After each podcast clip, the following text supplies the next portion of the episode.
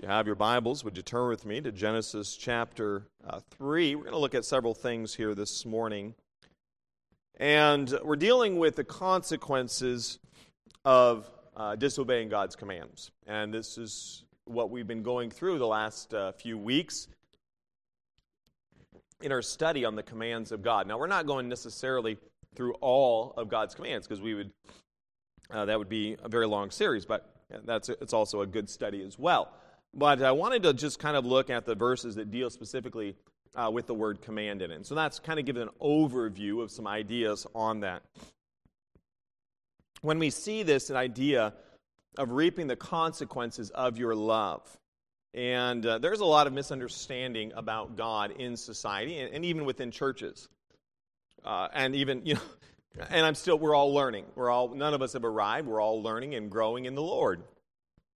But we have to understand that when I transgress or trespass the commands that God has given, there are consequences.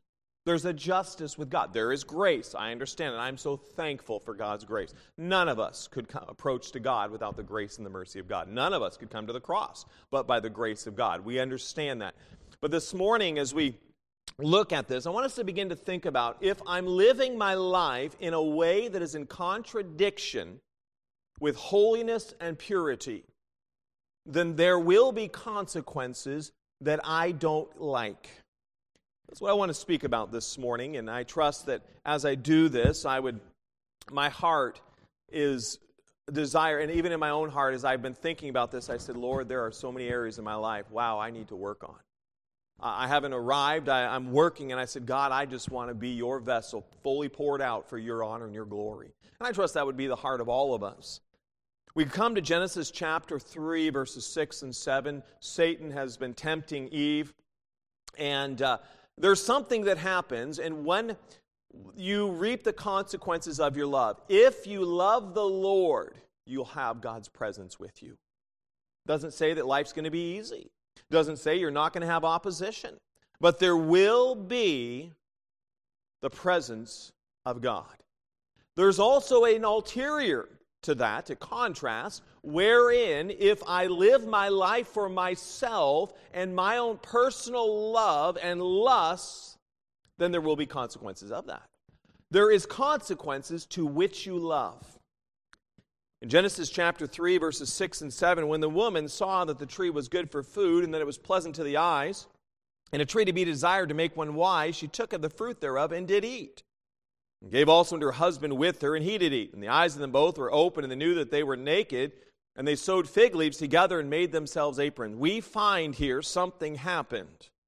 There is a fear, overwhelming fear, when they live for their lusts.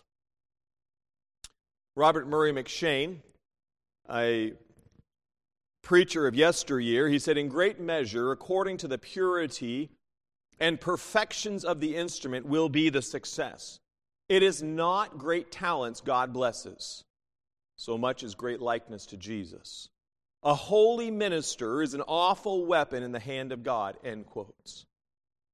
If your emotions and your foundation for right and wrong, if your emotions are your foundation for right and wrong, then my emotional foundation will most likely be a little bit different than your foundation. If we live by our emotions, I feel this is okay, I feel this is okay, what is the foundation? What is the absolute truth? Gravity is truth. You can deny it all day long, but you're going to jump from a tall building or some tall structure or a tree or whatever, and gravity will bring you to the ground. Unless you have something else to counteract the force of your body to push you upwards, like a jet or something else. The fact is, if we all live by our emotions, we have different and we have foundations that are moving. It's not good to have a moving foundation on any structure. But if God's commands are the standards, then my passions, my emotions are not the moving standard. My emotions go like this, and so do yours. Some days I'm just like, man, I can conquer the world. Other days I'm kind of like, and those happen from day to day. We're human.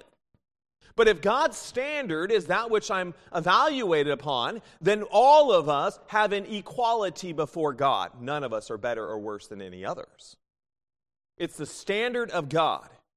If we violate God's standard by loving something other than God, then we reap the consequences of a misappropriated love.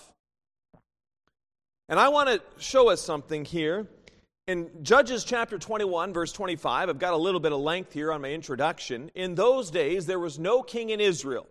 Every man did that which was right in his own eyes. And we live in those days.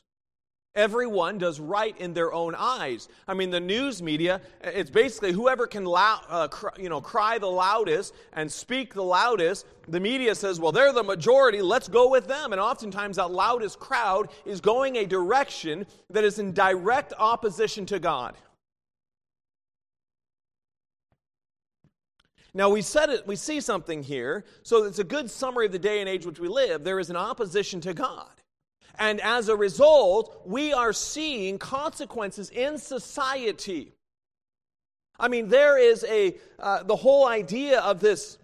I mean, there's a tremendous depression, addictions, and all sorts of family problems. And I mean, there are great and grievous problems in our society today. Because every man does that which is right in his own eyes. There is no standard of thus saith the Lord. In Psalm 68, 5 and 6, a father of the fatherless and a judge of the widow is God in his holy habitation. God setteth the solitary in families. He bringeth out those which are bound with chains. But the rebellious dwell in a dry land. So the Bible tells us that if you are rebellious, you will exist in a place of dryness of your soul. You will be like, where is the satisfaction of life? In Psalm 66:18, it says, I want you to look with me here, Psalm 66:18. This is a verse that is many times neglected and overlooked within many. We like the idea of Jesus coming to heal our sorrows, and he does. But God has given us commands, and it is throughout Scripture we'll learn today that if I reject God, there are consequences. If not only the rejection of God, in fact, is to not put God in his rightful place of supremacy. And that is easy to do theologically, it's easy to do in our head, but it's hard to do practically when hard times come upon you and you say, I'm going to solve the problem myself in my own thinking. Because I'm living according to my philosophy and my knowledge rather than going to the King of all knowledge and asking him for what I should do. In Psalm 66:18, the Bible tells us, if I regard iniquity in my heart, the Lord will not hear me. Here's the truth. If I regard there, I looked it up in the Hebrew. I said, I want to know what that is. That word regard is if I see or I look or I inspect any iniquity, any sin in my life, and I'm not willing to rectify it or correct that action that is wrong in my life, God's saying, I won't hear your prayers. That's a fearful place to be. And we have this idea that we can always approach God and he always hears our prayers. He does, but if you know there's sin in your life and you don't correct it, and you continue to live in sin, you will not have God answering. He'll say, listen, I'm not hearing you. You've got to deal with the sin. If you know you're living in sin, whether you're living in bitterness, whether you're living in anger, rebellion, sex outside of marriage, any other act of fornication, pornography, violence, unethical work practices, etc., God says, I won't hear you. Do you feel as though God is not answering your prayers and you feel distant from him? You realize this very thing and this emotional disposition of God. And I've had in the past, several things where there's a society that tries to make God fit into their little box. We find something so common in society in Genesis chapter 2, 23 and 24. And Adam said, "This is now bone of my bones and flesh of my flesh. She shall be called woman because she was taken out of man. Therefore shall a man leave his father and his mother and shall be cleave unto his wife, and they shall be one flesh." The Bible tells us in this idea, Jesus would say, if you look on a woman, this whole idea of pornography industry is an absolute assault on the purity that God expects of us. Because as you think about purity, one of the aspects of purity is the sexual union of a husband and a wife. The Bible tells us, flee fornication. Every sin that a man doeth is without the body, but he that committeth fornication sinneth against his own soul. That's why in 1 Corinthians 7, 8, and 9, I say, therefore, to the unmarried and widows is good for them if they abide even as I. Paul wasn't married. But if they cannot contain, saying, listen, there is a strong desire for intimacy, he says, let them marry, for it is better to marry than to burn. That burning, there is a desire for marital union. So do we want this idea of this purity and the commands of God? If we violate this, there are consequences that we suffer. Following God's commands or man's desires. There was a squadron of men in Southeast Asia who got involved in every form of wickedness possible. Every time they had leave, which is where they went on kind of like some time off, they would go to the bars and houses of prostitution. One man said, I have a girl back home. I love her. I'm going to save myself for her. The men became filled with diseases except for this one man. When he saw his bride-to-be, he was glad he had been faithful. One day, soon will marry Jesus. Keep yourself pure and unspotted. And I understand we all have things in our past. God doesn't judge us by the things in our past if I make it right before Him. Now, there's consequences, but our obligation is we must love God by our obedience and or fear His true and perfect justice. This fear of God, how many of you, when you're driving down the road, you're fearful, I hope someone doesn't see me, I'm going to get in big trouble. You don't fear because you're not infringing on any rules that you're breaking. But at this fear of God, we've got to get back to the fact that I want to please God rather than I want to, I hope God doesn't judge me. It's a whole lot better to, my daughter, when we're working in the last few days, I had her with me by myself as my wife was away at the ladies' retreat, and it was an experience, I have to say, learning and being around her much more than normal, and it was good. Yeah, it was a good learning experience. We had some fun. But it's a whole lot better when she's like, Daddy, is that good? And I said, you did a great job. I'm proud of you.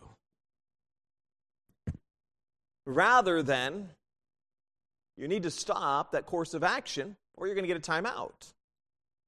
That's a whole lot better place to be.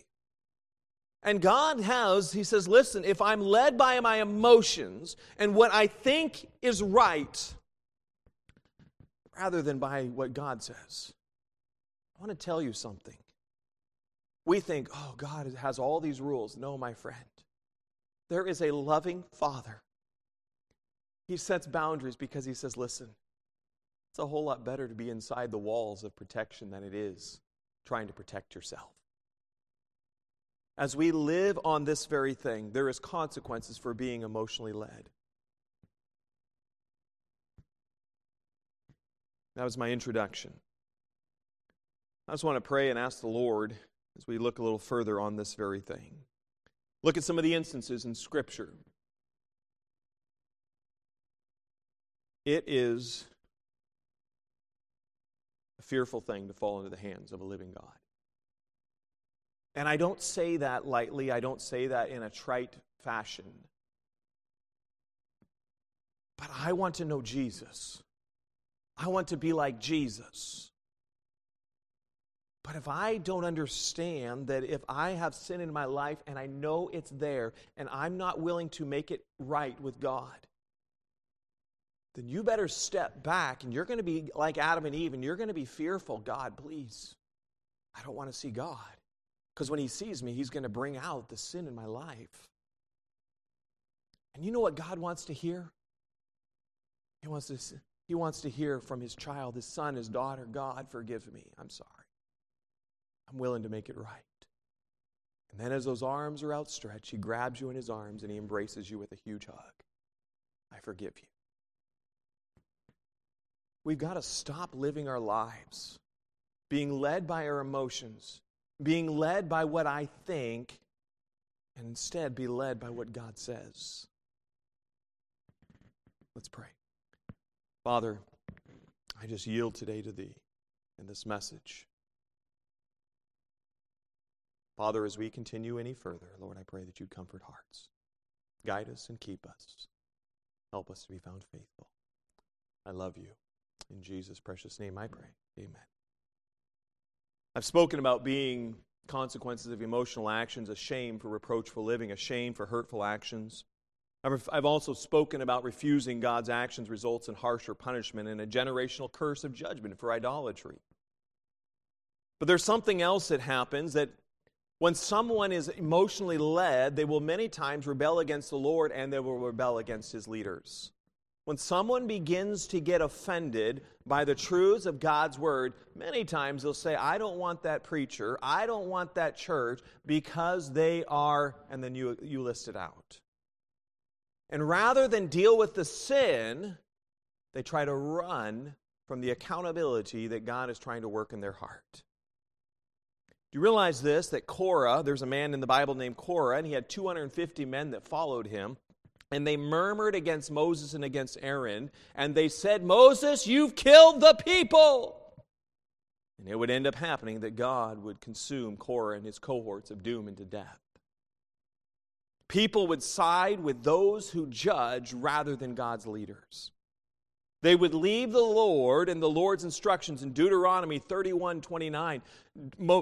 Moses' fear says, for I know that after my death, you will utterly corrupt yourselves and turn aside from the way which I have commanded you, and evil will befall you in the latter days, because you will do evil in the sight of the Lord to provoke Him to anger through the work of your hands. Moses is saying, I am concerned that you're only following me and you're not following the Lord. I'm concerned that you guys are going to go astray. God would say in 2 Kings 17, Verse 13, yet the Lord testified against Israel and against Judah by all the prophets, by all the seers. That's, again, these like prophets saying, turn ye from your evil ways and keep my commandments, my statutes. The thing is if I go against what God is saying, and sometimes God will bring a believer, God brings someone else into our life, and sometimes God brings those who very well may be an enemy to try to bring up some points in our life that God wants us to say, listen, wake up, wake up. You're going the wrong direction. Friend, we're not listening to fables and commandments of men. Titus chapter 1 talks about that. There's a defilement. Now the question is, what if a leader, even a godly leader, if he begins to lead in emotionalism rather than in godliness? Is there any protection? Should I, if I begin to go into emotionalism rather than into godliness, is there any protection to me? And to that answer, I say no. If I become ungodly, I suffer God's consequences. By virtue of my position, it doesn't give me somehow a get-out-of-jail-free card. I am as accountable to God as you are, and if not, sometimes more accountable according to Hebrews 13. But you realize this, that Moses was prevented from coming to the promised land because on the second time that Israel was saying, where's the water in the desert? In Numbers chapter 27:14, for you rebelled against my commandment in the desert of Zin, in the strife of the congregation to sanctify me at the water before their eyes. God says, listen, Moses, you got angry with the people and you struck that rock. And Moses, you're not going to the promised land.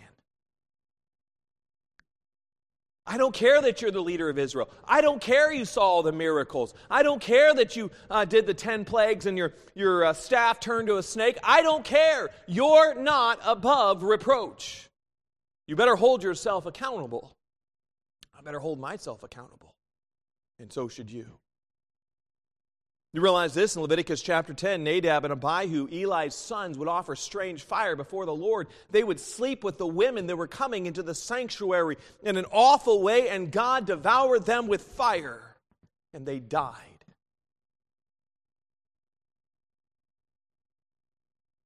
There were prophets who would speak in God's name, and what they would speak would not come to pass. Or they would speak in the name of other gods, and the Bible tells Israel that prophet shall die. Eli, the priest, was removed for not dealing with his sons. God told Eli, he says, you honor us. It says, 1 Samuel 2:29 at the end of it, honor us thy sons above me to make yourselves fat with the chiefest of all the offerings of Israel, my people. Nadab and Abihu were Aaron's sons. I don't know if I said Eli, but they're Aaron's sons. Excuse me, correct that. But Eli, his sons were getting extra things from the people coming to the sanctuary. Oh, you need to give God this. So they would take, oh, that sounds good. Well, that's a really good steak. Let's take that. You know, and they were doing all this other stuff. And God says, Eli, I'm going to remove you. Saul was removed from being king over Israel. Some of the leaders would go after idols and women like Solomon. One prophet would go to Jeroboam. God told this young prophet, go to Jeroboam. I want you to tell him, turn from your idols. And so he goes to Jeroboam. Jeroboam gets angry, wants to hurt him. This young man speaks to him. Jeroboam's hands turn leprous. He says, put your hands back in your pocket. Jeroboam does it. He brings them back out. They clear up. I mean, God did a miracle through this young man. But God says, when you go home, don't stop anywhere. Go straight home. An old prophet, an old preacher comes to him and says, young prophet, you can find this here in 1 Kings chapter 13. The old prophet comes to the young man and he says, oh, God told me in a dream, you need to come and eat with me. The young prophet says, okay, I'll do that. While he's there eating with the old prophet, God says, listen, today you're going to die and you're not going to sleep with your fathers. In fact, God condemns him, but camest back and hast eaten bread and drunk water in the place of which the Lord did say to thee, eat no bread and drink no water. Thy carcass shall not come into the sepulchre of thy fathers. God says, listen, young man, you disobeyed what I said.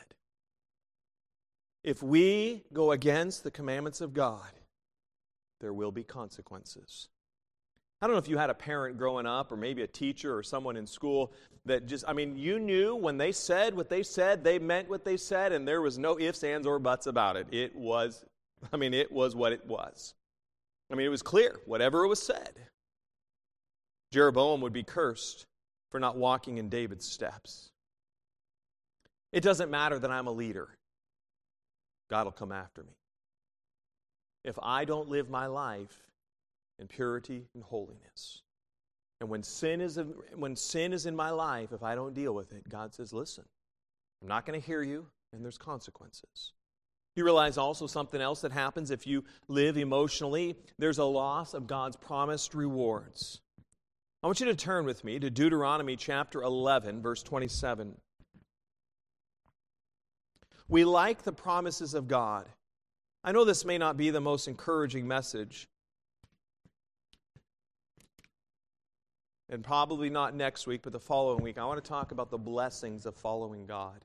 My friend, when if you go into a bank vault, let me give you an illustration. If you go into a bank vault, and they have this huge, I remember my mom used to work at a bank, and they had this huge bank door. This massive door. It was thick. I don't even know how thick it was. It might not have been that thick, but it was thick. And it had a combo lock on it.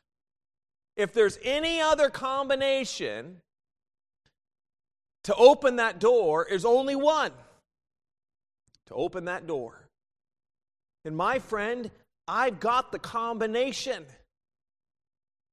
through the Word of God into the blessings and promises of God.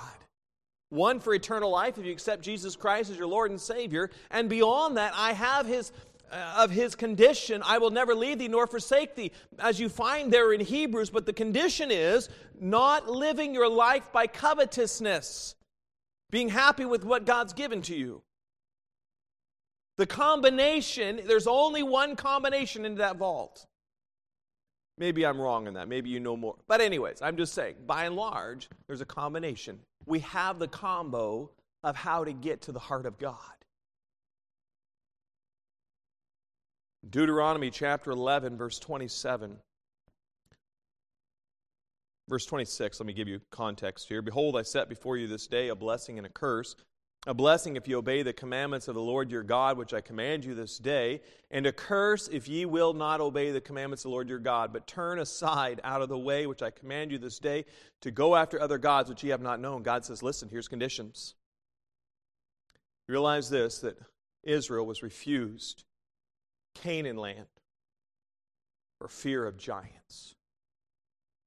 And you know what? We fear people more than we fear God.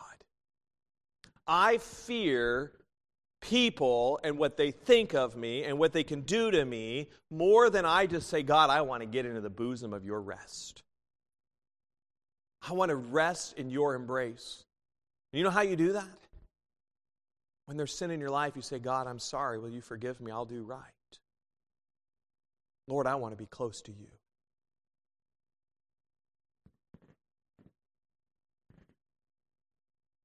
Deuteronomy chapter 1, we think, I want you to look with me, Deuteronomy 1:35. It's a very, very sad thing. Because a nation of people that looked at the giants, they looked at the warfare, they looked at everything, how big it was and how small they were. Their eyesight was only horizontal. In Deuteronomy 1:35 and 36, it says, surely there shall not one of these men of this evil generation see that good land, which I swear to give unto your fathers, save Caleb the son of Jephunneh. He shall see it, and then Joshua as well, we'll find later on. And to him will I give the land that he hath trodden upon, and to his children, because he hath wholly what? Followed the Lord.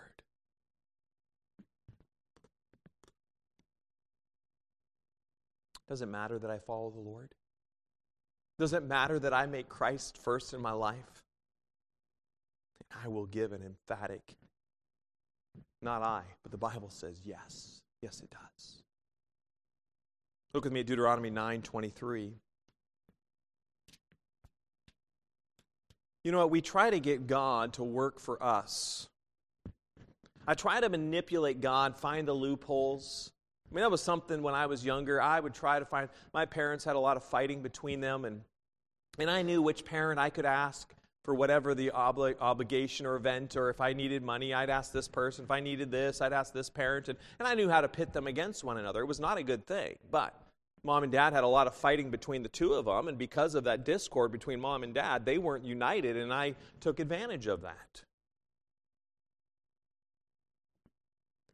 And I'm not bragging, but I'm saying that when we're not united with God, Satan gets in there and he causes greater discord and problems in our lives.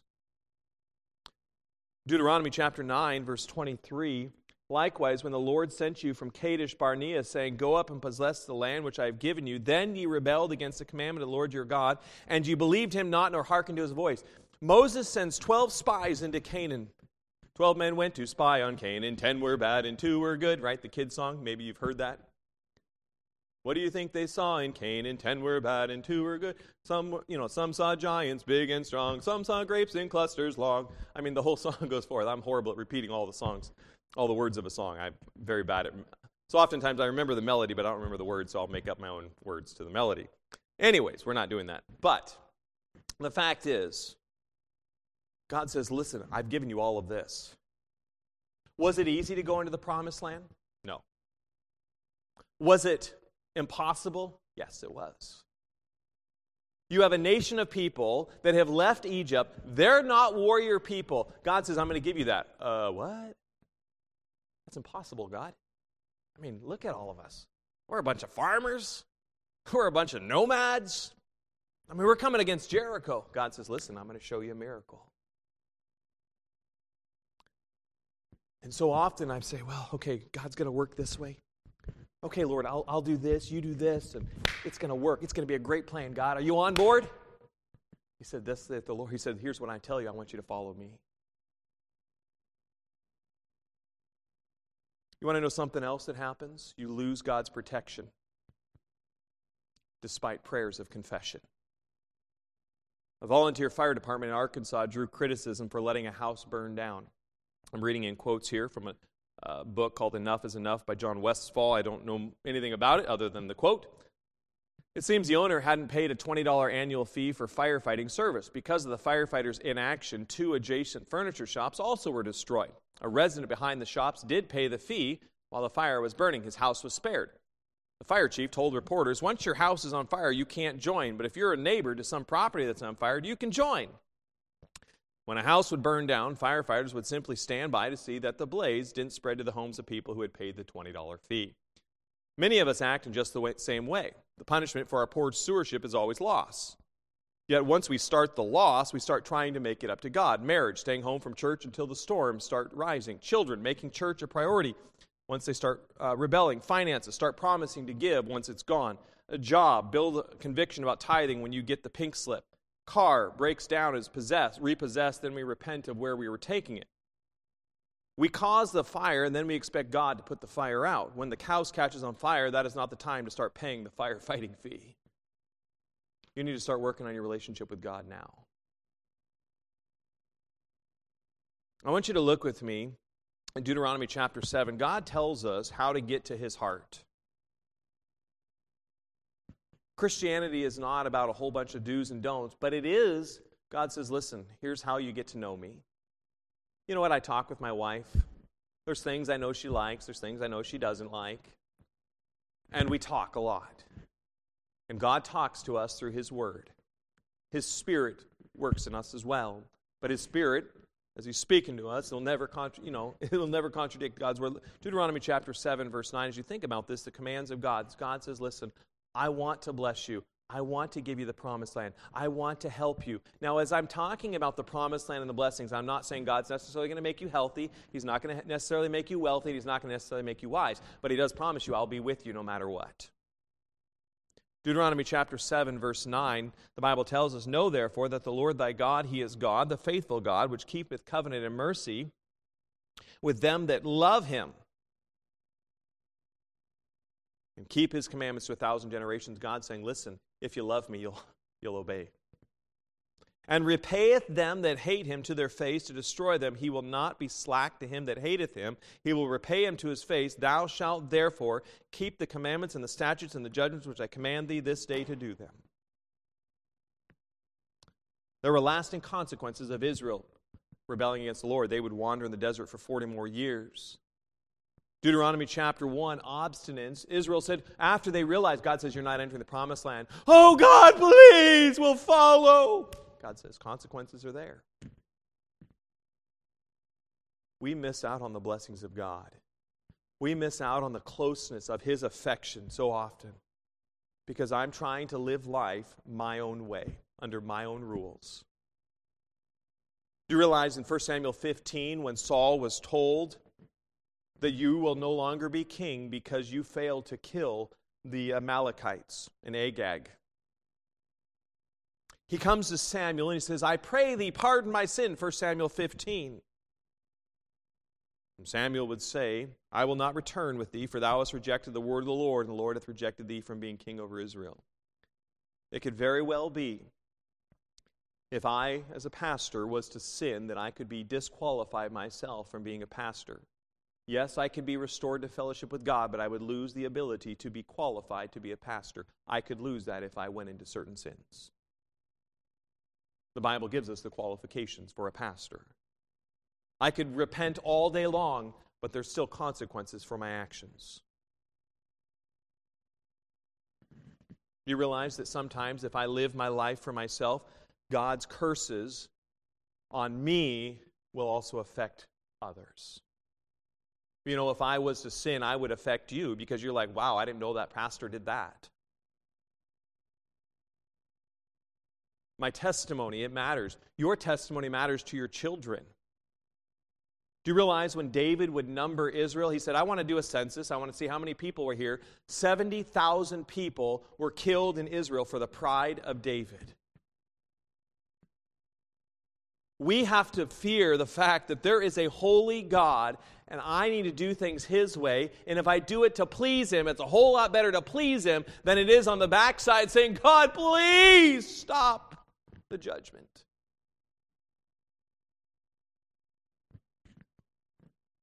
Achan's sin would spell the death of his family. It would spell the death of 36 men and women there in Israel. Jeroboam's idolatry would yield to no mercy. The 10 tribes of Israel, there was great destruction and death. There was a loss of peace. Does it really matter? We can worship God however we want. That is false. He is a holy God. As I spoke about several weeks ago, God gave very specific directions for how to worship Him at the tabernacle, how to do it at the temple, and He's also done it here for churches. You want to know something else that happens? When you are being led by emotions, you'll seek to destroy godly opponents. Oh, that goody two-shoe, that Bible thumper, whatever. Oh, I can't stand them. They're just talking about Jesus, Jesus, Jesus. I'm going to get even with them. What happened when John the Baptist told, the political ruler, stop sleeping with your brother's wife? He had his head cut off. What happened when Stephen started preaching against the religious rulers? They stoned him to death. Haman, there in the book of Esther, he saw, the king, Artaxerxes, and Haman went to him and had permission to kill all the Jews because one man, Mordecai, wouldn't bow and give him service. Thankfully, God intervened and saved the Jews, and hence they have the festival of Purim today. How about the reaction to Paul and Silas, who were thrown into prison, their clothes rent off, and commanded to be beaten? Or how about 2 Samuel chapter 12, verse 9? You seek to destroy those who could ruin your reputation before men. Is there not a lot of politicians today, and there are several politicians, that there are some people that have some dirty baggage on these politicians, and somehow these individuals just seem to disappear? Because these people have damaging truth that would hurt the reputation before others. So they say, well, I've got to get rid of them because they're going to tell the truth. In the first place, if you live holy, you don't ever have to worry about that baggage.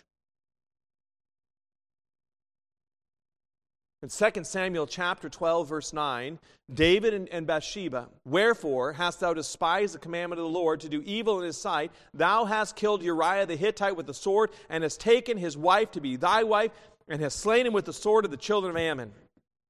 God says, David, you wanted Uriah to go home, have relations with his wife, so that it would cover the sin that she's pregnant with your baby. And when he didn't comply, off goes his head. He was dead. No, he didn't. He didn't have his head cut off, but he was killed in battle. Does it really matter that I follow God? And I think it ought to be in our hearts and our minds, we ought to say, yes, Lord. God, if there's any sin in my life, I want to make it right. Because my sin doesn't only affect me, it affects others. Ask the examples that I've given to you. Ask Saul whether it affected his family and all of his children. Many would lose their lives. A sin that we commit now, it has consequences now, but it also has an effect on other people. And we don't know how far that sin will go. We don't know how far the consequences will go. Because think about this. 12 men went to spy on Canaan. 10 were bad and 2 were good. 10 men came bad. They discouraged nearly an entire nation. Their children, and many of them, would not see their grandparents live longer than what they probably should have because of a failure to trust God. Does it matter that I obey God and I love Him? And I will say yes, yes, yes all day long. In conclusion, after decades of service to his country in both war and peace, George Washington completed his second term as president. In his farewell address to the nation, he wrote of all the dispositions and habits which lead to political prosperity, religion and morality are indispensable supports. In vain would that man claim the tribute of patriotism who should labor to subvert these great pillars of human happiness, these firmest props of the duties of men and citizens. End quotes. Continuing on. The United States was never a Christian nation in the sense that everyone was a believer, but there is no question that strong Christian principles guided the foundations of their government. As we see that changing before our eyes and in our own country here, as the government begins to punish good and promote evil and has done so for a long time, it is more important than ever that we do what we can to influence the shape of our society. While we have the right and the duty to be involved in the government as citizens, the ultimate solution to these problems can only be found in the spiritual arena. You don't change the heart, you don't change a nation. We've got to get people, we as believers, if God's churches, which are the pillar and the ground of the truth, if we can't live purely, what makes us think the world's going to want what we got? If I can't just obey God, why would I think the world would want God? We have to understand, these final points, as I review what we've looked at, I said, if you live emotionally, you will have shame for reproachful living. Number two, you'll have shame for hurtful actions. Number three, you will refuse God's actions, which will result in harsher punishment. Number four, there will be a generational curse that will affect your kids of judgment for idolatry. You'll rebel against the Lord and his leaders. A leader that falls, if he falls into lusts, he will be judged. There'll be a loss of God's promised reward. There'll be a loss of God's protection upon you and others. There'll be God's curses on others for your sins. And you may very well seek to destroy godly opponents. My friend, it's a hard road to live in obstinance to God. I need to live in obedience to what God says. You must love God by your obedience, or you will fear his true and perfect justice. And I'm not doing this to somehow evoke in us this quaking fear of God. No, I ought to run into his arms and say, Father, Daddy, I'll do whatever you want because I just want to please you. It is a wonderful thing to be a child of God. It's a wonderful thing when the bottom falls out in your life and you're saying, God, I don't know where to turn. And you're there on your knees or on your face and you're crying out to God, and I've had that. And then in his sweet embrace, he comforts me. As I look in the Psalms and I'm reading, I'm saying, God, I'm empty, I'm broken. I don't know where to go. And he gives me the verses and I say, oh my Lord, you're too good. The commands of God, it shows I love him. And may we as believers say, God, I love you. I don't want to do anything to hurt you. You are the true God. And I hope nothing what I said was, in the way I delivered it, was rude. I don't intend to at all. Forgive me if I did, but the truths that I gave, I will not apologize because it's God's word. We've got to stop saying, well, that works for you, but it doesn't work for me. Let's say what God says. Because if I don't do what God says, there's consequences. I can have Mrs. Pat come forward and we'll have a time of invitation. Friend, know this, that I do love you. I love this church. I love this community.